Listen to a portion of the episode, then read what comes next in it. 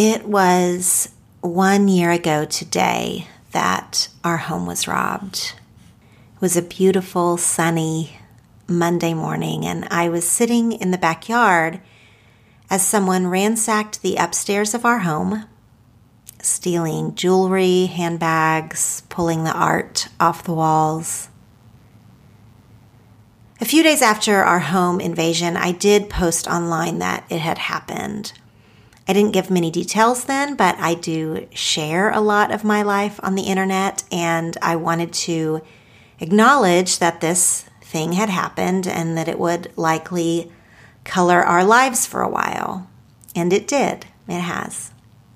But now, a full year later, I'm ready to share more about that experience because sharing of ourselves is what this show is about. And in talking about our home invasion, I want to encourage you to share with friends or loved ones about the hard things that have happened in your life. The things that don't get posted online among the shiny photos of our kids. The things that turned out okay in the end and that everyone tells you to get over. Because how lucky are you that it wasn't worse? Pushing down our hard stuff because other people have it harder. This builds up.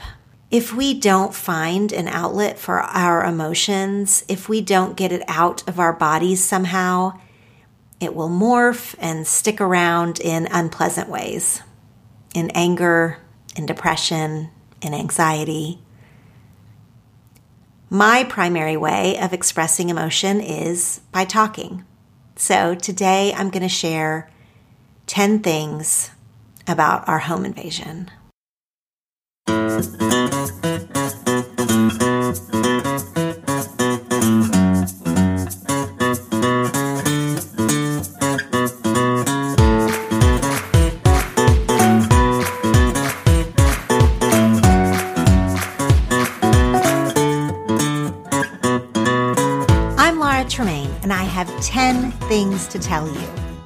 And you have 10 things to tell. This show is about connection with each other and with ourselves. And the hope is that the things we talk about here will be fuel for better conversations and a personal awareness. This is an interactive podcast. Each episode has a prompt and a topic that I want you to take to your journal, text to your best friend, or answer on social media using the hashtag 10 Things to Tell You. This is a show about digging deeper and sharing our stuff. I'll go first.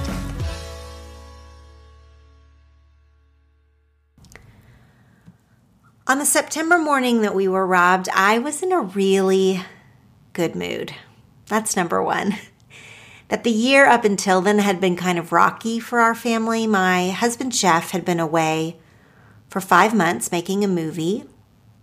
Earlier that year, I'd had some health stuff that ended up in a surgery with a longer recovery time than I was expecting. And we also had some extended family drama that had been painful. So I was really white knuckling it for the first half of 2018.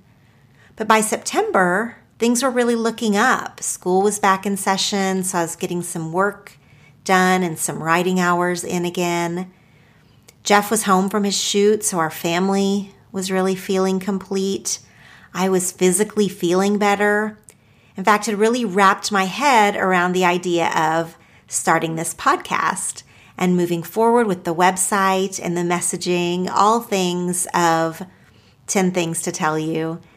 And I'd recently hired a friend of a friend to help me with some of this admin stuff to kind of assist me with my online work.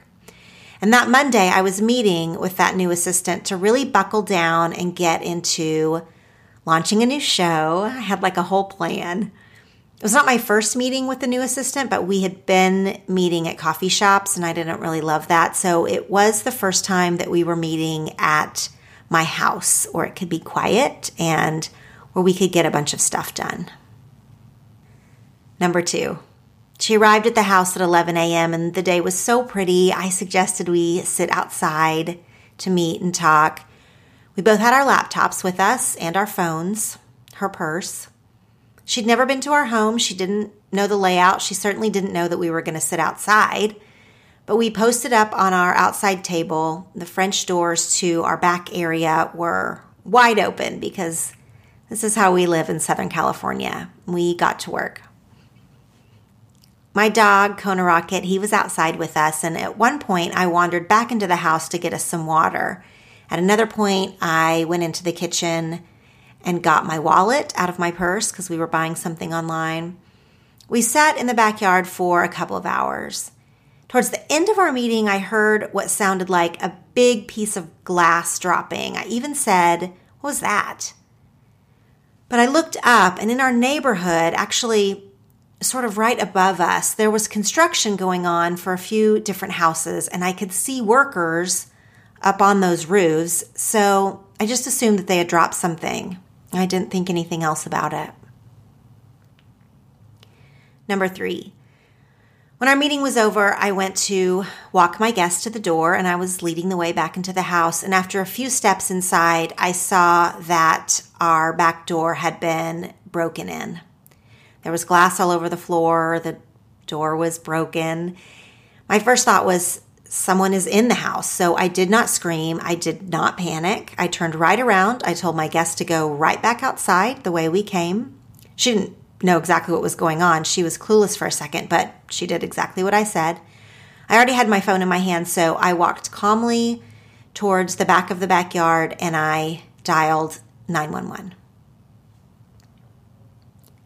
Number four, the scariest moments of this whole experience were the four minutes between discovering someone had broken down the locked door and when our neighborhood security showed up.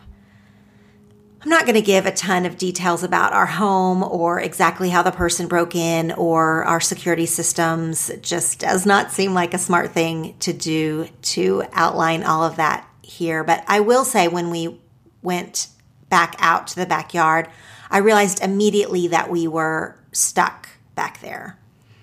At the time, and this is no longer true, we fixed this, but at the time there was no easy way to get from the backyard to the driveway or the street.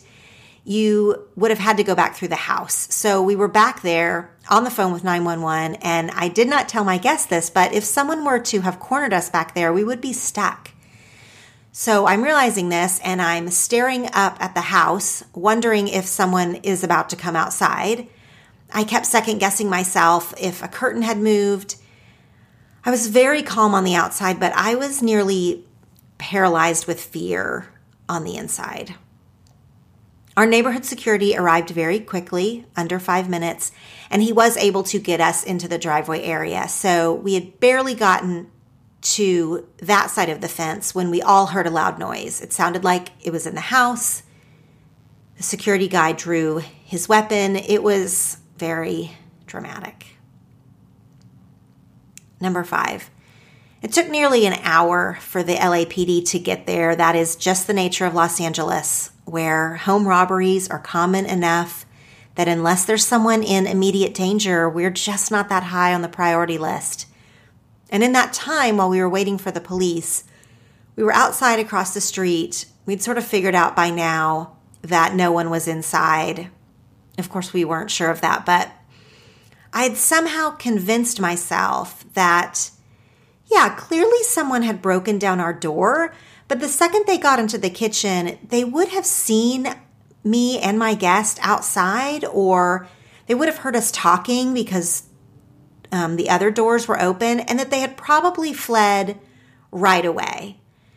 It did not even occur to me in that first hour before we knew anything that our home had actually been robbed. That idea did not make any sense. We would have heard someone in the house. The backyard doors and the windows were open. It was just too bizarre to comprehend the alternative. So, in my total intuition, in my gut, I really was thinking, wow, this was such a near miss. How crazy is this? I even called Jeff at work and I did start crying when he answered, but I actually told him that he didn't need to come home. I was super sorry to bother him at work, that someone had broken the door in, but police were on their way. It was totally fine. It's so weird to me how the brain works. The deep denial and disbelief I was in. That one of my main emotions was that I felt guilty for interrupting Jeff's workday. Looking back, that is just so weird to me and so indicative of how we're wired that even in the midst of this thing that I really didn't want to inconvenience anyone with my drama. That is a piece I've lingered on a little bit. How, like, even with guns drawn in the driveway, that as a woman, as a mom, I was still reassuring people over the phone that it was totally fine. By the way, of course, Jeff came right home. He could see what the situation was clearer than I could, standing in the street. But there are a few very clear moments in my memory from this day, and one of them is that phone call to him. Number six. Once the police arrived and did an extensive sweep of the house to make sure no one was inside, they came out to the street and the main policeman approached me and Jeff and said something along the lines of, It's pretty messy in there. Listen, friends, it was a Monday. We'd had a busy weekend, and I 1000% thought that he was making a commentary on the cleanliness of my house. And I responded to him sort of defensively, like, okay, we have kids. It was a big weekend. Jeff, on the other hand, he knew exactly what the man was saying, and yet no one was spelling it out for me. I cannot understate the baffling depth of my denial. But the policeman did look at me and he just said very calmly, Let's go inside together. And, well, once we got inside, it was very clear what had happened. Whether you are in a super busy season of life, or don't want to make multiple weekly trips to the grocery store, or just want to change up your meal routine, there is no better time to try Factor. I'm excited to partner with Factor this year because no one likes not having to cook dinner every night more than I do. Factor is a ready to eat meal delivery service that makes eating better every day easy. Each meal is cooked fresh and is never frozen, with options like Calorie Smart, Protein Plus, Keto, and more. Each Factor meal is pre prepared, chef crafted, and dietitian approved. There are 35 different options to choose from every week, plus an additional 60 add ons to fill you up in between meals as well. All you have to do is heat your meal in the microwave for two minutes and then enjoy restaurant quality food. Heat and eat, and that's it. These meals come right to your door, and you can also pause or reschedule your delivery anytime. There is no prep, no cooking, and no cleanup. What more can I ask for? Head to factormeals.com slash TELL50 and use code TELL50 to get 50% off. That's code TELL50, T-E-L-L, then the numbers 50 at Factor, F-A-C-T-O-R, meals, M-E-A-L-S, dot com slash TELL50 to get 50% off. Multiple rooms upstairs were just ransacked like you see in the movies. Dresser drawers pulled out and dumped, just everything was turned upside down.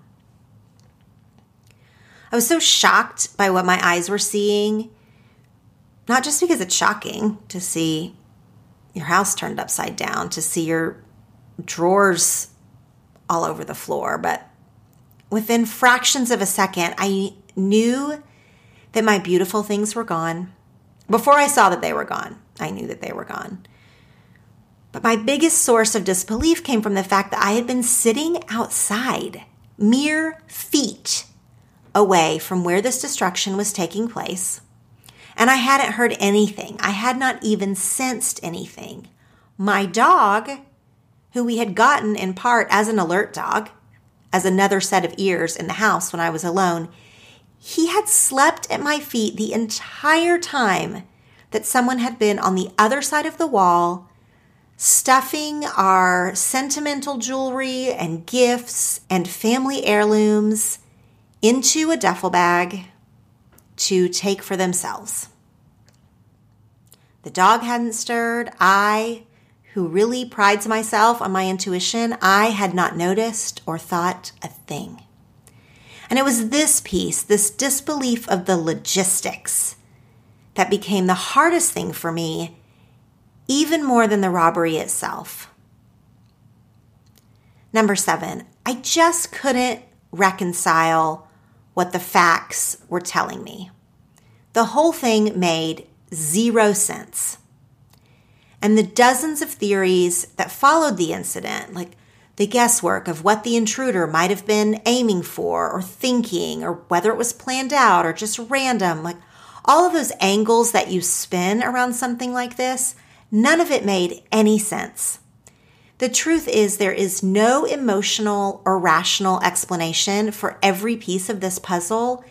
And sometimes it feels good to analyze a thing to death, but in this instance, it was just unhelpful to me mostly. It was really frustrating to hear all the theories, even though I know that that's a way that people process an event.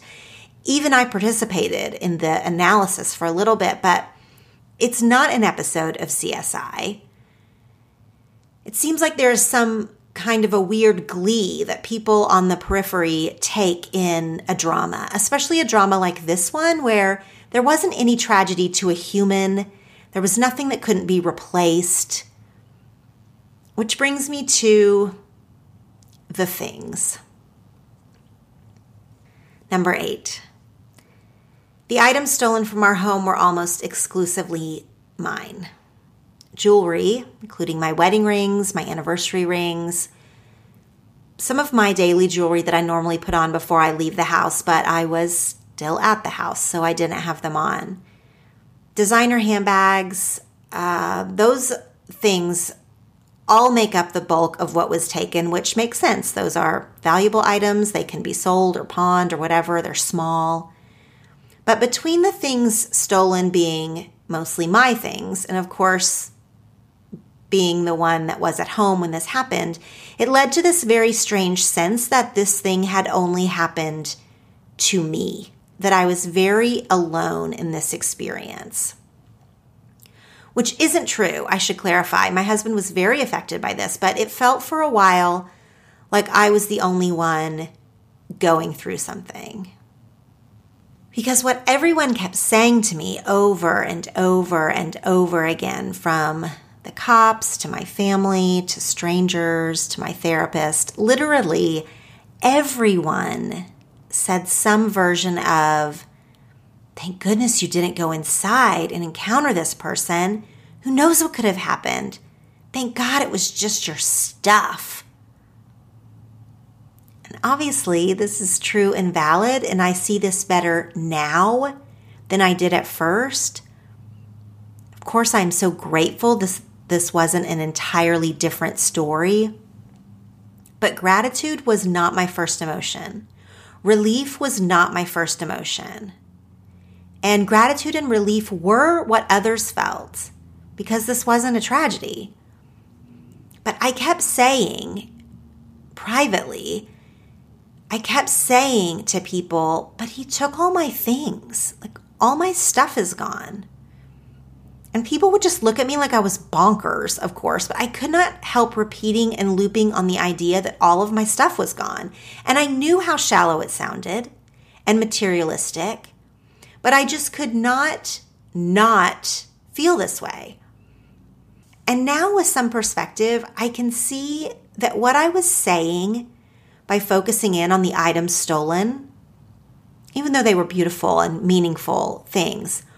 What I was really saying wasn't simply, he took my stuff. I was really saying, he took my identity. I didn't even realize the depths of which we can tie our identities to our physical stuff. And I would like to think that I'm smart and deep and would never conflate worldly possessions with who you are in your soul until they're taken from you in mass. And then you're forced to face the fact that you have more wrapped up in these dumb, inanimate objects than you would like to admit. It made me understand on a new level and constantly think about people who have lost their homes in hurricanes or tornadoes or fires and just how deeply devastating that must be. Because, of course, you're grateful to be alive, but also no one understands that you're really going to miss that pot holder from your grandmother or whatever. I never, never, never would have imagined the complicated emotions that I would have around items that could be so quickly taken. This identity part loomed so large for a few months following the robbery. Jeff's reaction was he wanted to go out and just replace items right away, like almost to get things back to normal, to act like it didn't happen. On the other hand, I didn't want to replace anything. I immediately got into a very weird headspace about material things and never having them again and you know, it was just a lot. But I also think that that whole mind swirl was partly just a protection.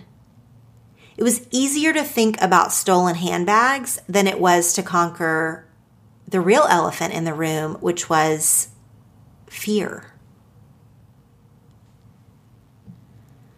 Number nine, having an intruder break into the house while I was at home has been perhaps my greatest fear since I was a child. I don't know how to explain it. I just was always worried that it was going to happen.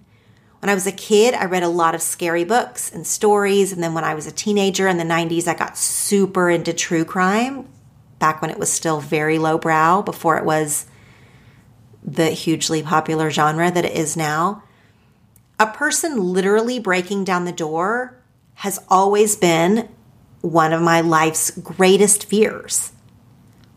And then it happened.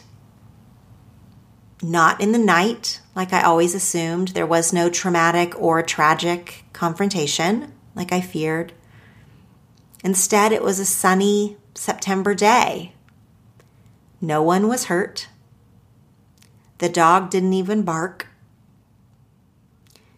But for the mess he left behind and the items stolen, it was kind of like a non event, honestly. And from the moment that it happened until this moment that you're listening, our house has never felt different. I've never felt a bad energy in our home, like something scary had been there or had happened there. And although I've been jumpy since the robbery, I stay very attuned to noises and we've made a lot of changes to our house after this incident, but I was arguably more scared when I was home alone before this happened. There's always been something supernatural about the robbery. I don't mean that it was a ghost. I mean, I know it was a human, but there is just something so strange about it. Something I cannot put my finger on about how silent it was, despite all the damage. Something about the dog. I don't know. I don't know. Had a lot of emotions in the last year, mostly around how huge it was in our family and also how it was kind of one of the thousands of criminal acts in Los Angeles that day. Sort of an incident without incident, like a minor car wreck that leaves you in neck pain for the rest of your life.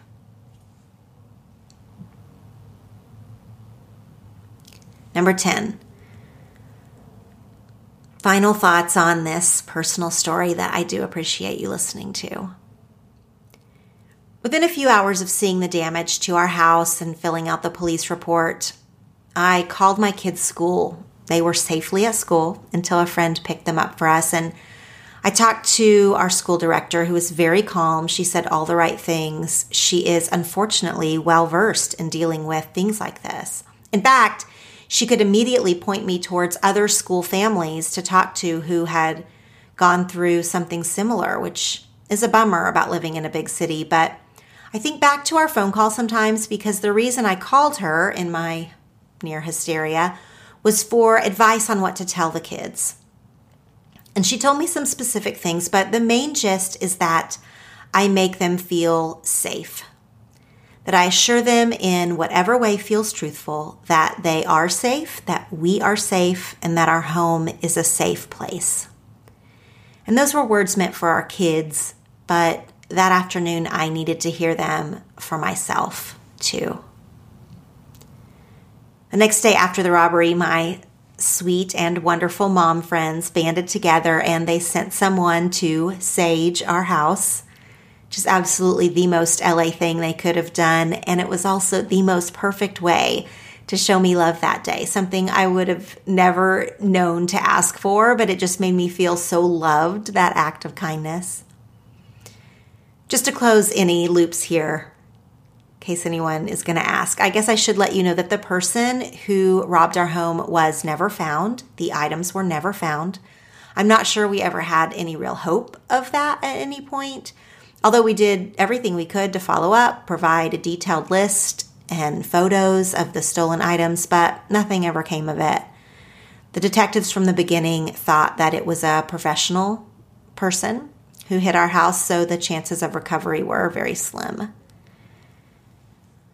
It took me a whole year to be able to share more about this. As each month went on, I thought I was more and more fine when about four or five months after the robbery, I was sitting on a couch across the country. I was with friends and um, we were talking a little bit about it, not even like deeply talking about it. I was just sharing about the incident itself. And while we were chatting, I had such a profound revelation about the guilt I had been carrying that I did not even consciously know was there. The guilt about letting this thing happen, guilt for not hearing anything, guilt for not having my wedding rings on. The deepest layer of shame that I even own things nice enough to steal. But there was just a lot of emotions that I had never let come to the surface before, and they were suddenly pouring out as I told this story to friends months after the fact. And even though there was like, whoa, a lot to unpack there, a lot of things that I needed to take back to therapy. I never would have let myself have those feelings or those insights if I hadn't been talking about it. So, you know, it's not a podcast gimmick for me. I really do believe wholeheartedly in the power of sharing yourself with others, with people you trust, and in the power of listening to others share their stuff all of that brings healing and growth and transformation. So, I do appreciate you listening to me share this story today. I encourage you highly to go share one of your stories with someone this week. We are for one another and we are all connected.